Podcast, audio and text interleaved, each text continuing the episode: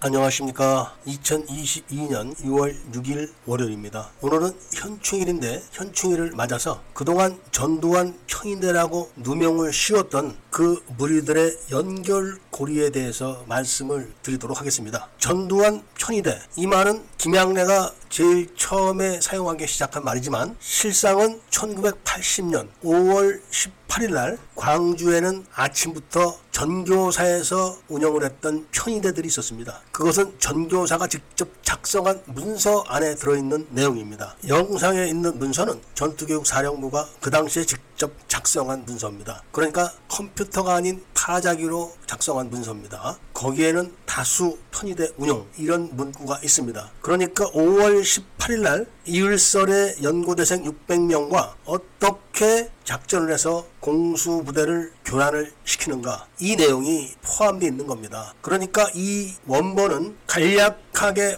만들어졌지만 내용을 보면은 연고대생 600명과 특전사 진압 부대와 관계가 거기 다 드러나 있는 겁니다. 왜냐면은 특전사 진압부대와 연구대생 600명들이 광주 시내에서 벌렸던 모든 상황들이 바로 저 간단한 문구들 속에 다 포함되어 있기 때문에 그런 겁니다. 그리고 지금 전두환 편의대라고 주장하는 측이 누군가 하면은 바로 5.18 재단입니다. 그러니까 5.18 재단이 전두환 편의대라는 말을 사용을 하면서 가짜 미국 CIA 정보를 끌어들이고 거기다가 온갖 언론 매체들을 끌어들여 가지고 전두환 편의대가 실제로 존재했다. 이런 주장을 했었지만 그 주장에 대해서 제가 어제 사실적인 내용을 다 말씀을 드렸고 오늘은 전두환 편의대의 그 어원이 바로 1980년 5월 18일 이전에 전교사에서 기획을 했었다 이런 내용입니다. 1980년 5월 18일 영상을 볼 것 같으면 다수의 시민들이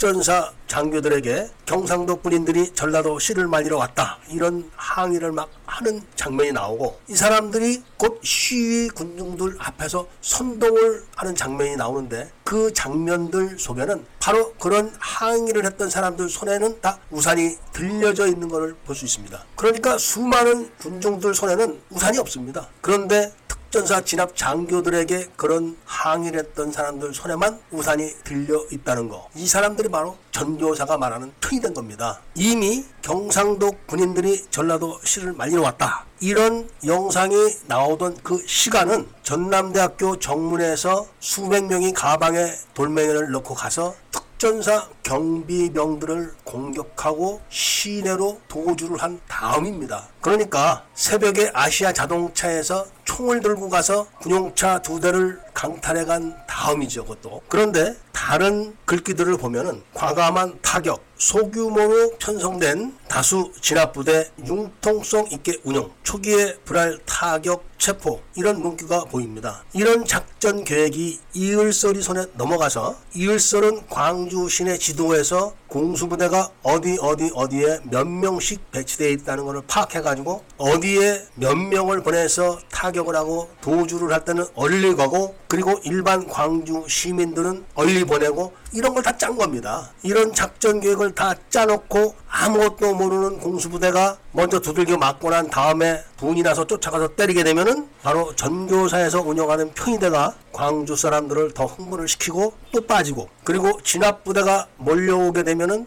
그쪽으로는 일반 광주 시민들을 보내서 얻어맞게 하고 이런 식으로 작전을 다 짜놓은 거죠. 1980년도에 우리는 어느 누구도 편의대라는 용어를 알고 있던 사람이 없습니다. 그런데 1980년 5월에 작성된 전교사의 공식 서류에는 편의대라는 말이 딱 타이핑이 되어 있습니다. 그러니까 전투교육사령부는 광주 지역 계엄사령부로서 새벽에 총을 들고 아시아 자동차에 침입을 해서 군용차 두 대를 강탈해 간 사건. 그 사건도 육군본부에 보고하지 않았고 또 아시아 자동차에서 그런 일이 있었다고 신고한 내용도 묵살했고 더더군다나 19일 날 나주에서 예비군 무기고가 피습됐을 때도 그 보고를 6번에도 안 했습니다. 이것만 봐도 완전 반역을 한 행인데 그 속에는 이미 편의대를 운영했다. 그럼 그 편의대를 운영한 거는 육군본부에 보고를 해서 승인을 받고 한 거겠습니까? 당연히 전교사는 사전에 이을설과 다 작전을 같이 맞춘 것이고 이을설은 5월 18 18일 날 새벽부터 작전을 했지만 광주에 도착을 한 것은 5월 16일 이전입니다. 그렇게 해서 연고대생 600명이 광주 시내에서 전남대학교 학생들과 같이 시위를 하면서 지리를 익히는 예행 연습까지 한 겁니다. 그리고 그런 내용을 김대중과 다 맞춰놓고 김대중 사조직까지 다 동원하는 걸로 짜놓은 다음에 18일 날 공시에 청주회 회원인 이종찬 중앙정보부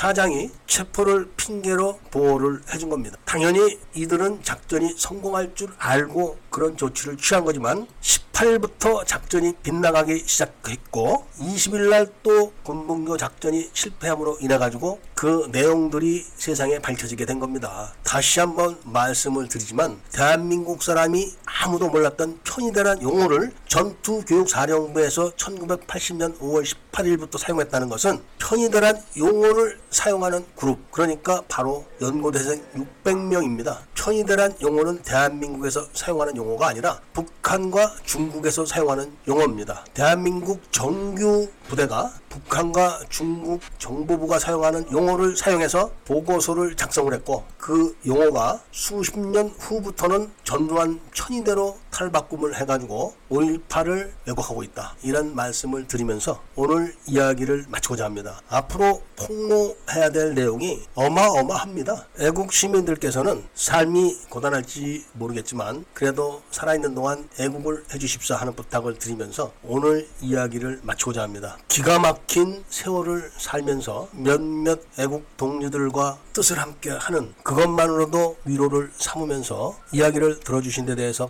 감사드립니다.